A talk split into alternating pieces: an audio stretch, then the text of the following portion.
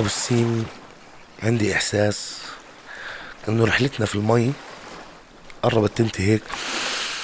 شامم ريحة يابسة يا ساتر. I can feel it in the air.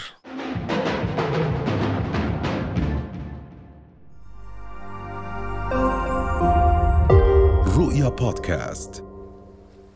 على سيرة I can feel it in the air أبو السيم بتسمع لفيل كولينز شيء؟ لا. جايب لك قصة خيانة يا أبو السيم اليوم أنا صاحي بدي أنكد عليك.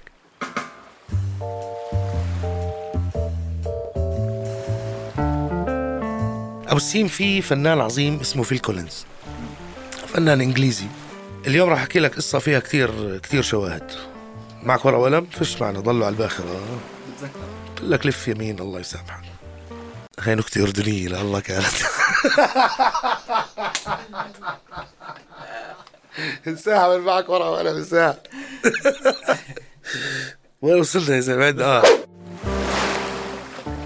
أبو السين في فنان إنجليزي اسمه فيل كولينز. تمام؟ عظيم. هو من من أيقونات ال- ال- البوب إذا بدي اسميه أو ال pop rock في بعض الناس بيحبوا لأنه الجيتار له دخل باغانيه لكن في أغنية من أغاني فيل كولينز أوف، شو فيها قصص مهمة. وجب الذكر إنه فيل كولينز drummer عازف آلة درمز ومغني. تمام. ليش أنا مهم المعلومة هاي أحكي لك إياها؟ هلا رح تعرف ليه فيل كولينز كإنسان كان متجوز آه، طبيعي زيه زي اي حدا. حتى مرته كثير كانت صابرة عليه لأنه كان آه، شرى ديسك آه، console mixer SSL 4000 من أعظم ال... وحطه بغرفة النوم. ولا بغرفة النوم استوديو. ما علينا.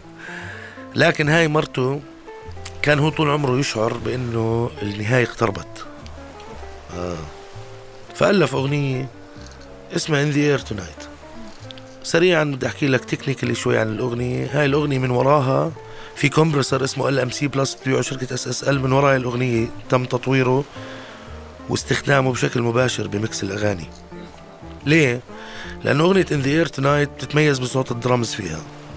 فيل كولينز رغم إنه drummer ما حب يغير وبرجع لك لنقطة كتير مهمة حكيناها قبل. الفنان إذا عنده أحاسيس ما بيقدر يغيرها خلص زي ما طلعت لازم تتسجل. حتى فيل كولينز نفسه بلقاء بيحكي بيقول أنا كتبت وغنيت الأغنية هاي على السليقة يعني كتبتهم وغنيتهم ما عدلت إشي. يعني زي ما طلعوا طل يج إجوا يجوا. عرفت كيف؟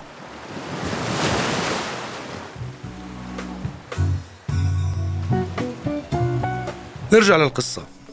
في آه، أساطير حول القصة. في قصة بتقول إنه فيل كولينز كان ولد صغير وقاعد بيلعب عند البحيرة فشاف واحد بيغرق واحد قادر يساعد اللي عم بيغرق وما قدر يساعده. فضل حامل هذا المشهد لعند ما كبر وألف عليه الأغنية. بس شوي myth هاي. في myth أكبر شوي أسطورة تانية. تقول إنه فيل كولينز كان هو صاحبه على القارب عم بصيدوا كيف أنا وياك هلأ؟ قام أبو السيم وقع. وأنا ما بعرف أسبح. يا ساتر. تمام؟ ففيل كولينز ما كان يعرف يسبح ما قدر ينقذ صاحبه. بس كان في واحد بقارب تاني قادر ينقذ صاحبه ما ضل يطلع بعينه وهو عم بغرق.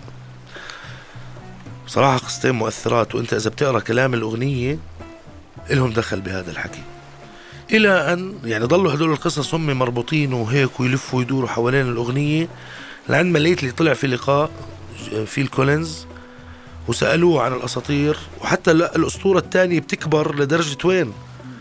إنه الزلمة بعد ما كبر فيل كولينز وألف الأغنية راح نادى اللي شافوا عم بغرق الثاني وقعدوا بالمقاعد الأولى للأغنية وغنى الأغنية وفضحوا قدام الناس. come on يا جماعة الخير مش لهالدرجة لما طلع فيل كولينز في ال interview حكى بالضبط شو قصة الأغنية. حلو لما الناس تهتم بقصة أغنية أبو السيم ليه؟ لأنه تكون هاي الأغنية مهمة جدا لدرجة أنت لازم تعرف كيف طلعت. ما بزبط تمر عليك عادي. فكان الموضوع طلاقه من زوجته. ببساطة شديدة هذا الزلمة كان يحب مرته كتير إلا أنه كان في مهندس الديكور اللي بيتعاملوا معه. هو كان شام ريحة خيانة زوجية بس ما قدر يمسك إشي لعند ما اتطلقت مرته منه. طلاق أثر عليه كتير خلاه يترك ال band اللي كان فيها ال Genesis وهيك. وبعدين اكتشف إنه هي تجوزت مهندس الديكور. بأول حفلة للأغنية شوف ال message يا الله شوف الزعل مان حط حده وهو عم بغني الأغنية البورتريه اللي رسمه هذا المهندس حطه حده على ال stage وصار يغني الأغنية عشان بس يقول لمرته لل لمهندس الديكور إني أنا عارف لأنه هم من لسه كانوا ما أعلنوا زواجهم. يعني من من من من أكثر الشغلات المزعجة الصراحة خيانة الشريك. بغض النظر شريك الشغل شريكك في حياتك آه، سواء كان زوجتك أو زوجتك المستقبلية أو زوجك أو زوجك المستقبلي. دائما الخيانة شعور سيء. لكن الحلو فيها إنه مرات آه، في للأسف يعني في مشاعر جواتنا ما بتطلع غير بمواقف ضخمة زي هيك. يعني بدك خيانة بدك حرب. هاي هي أبو السيم. إيش يا أبو السيم جزيرة؟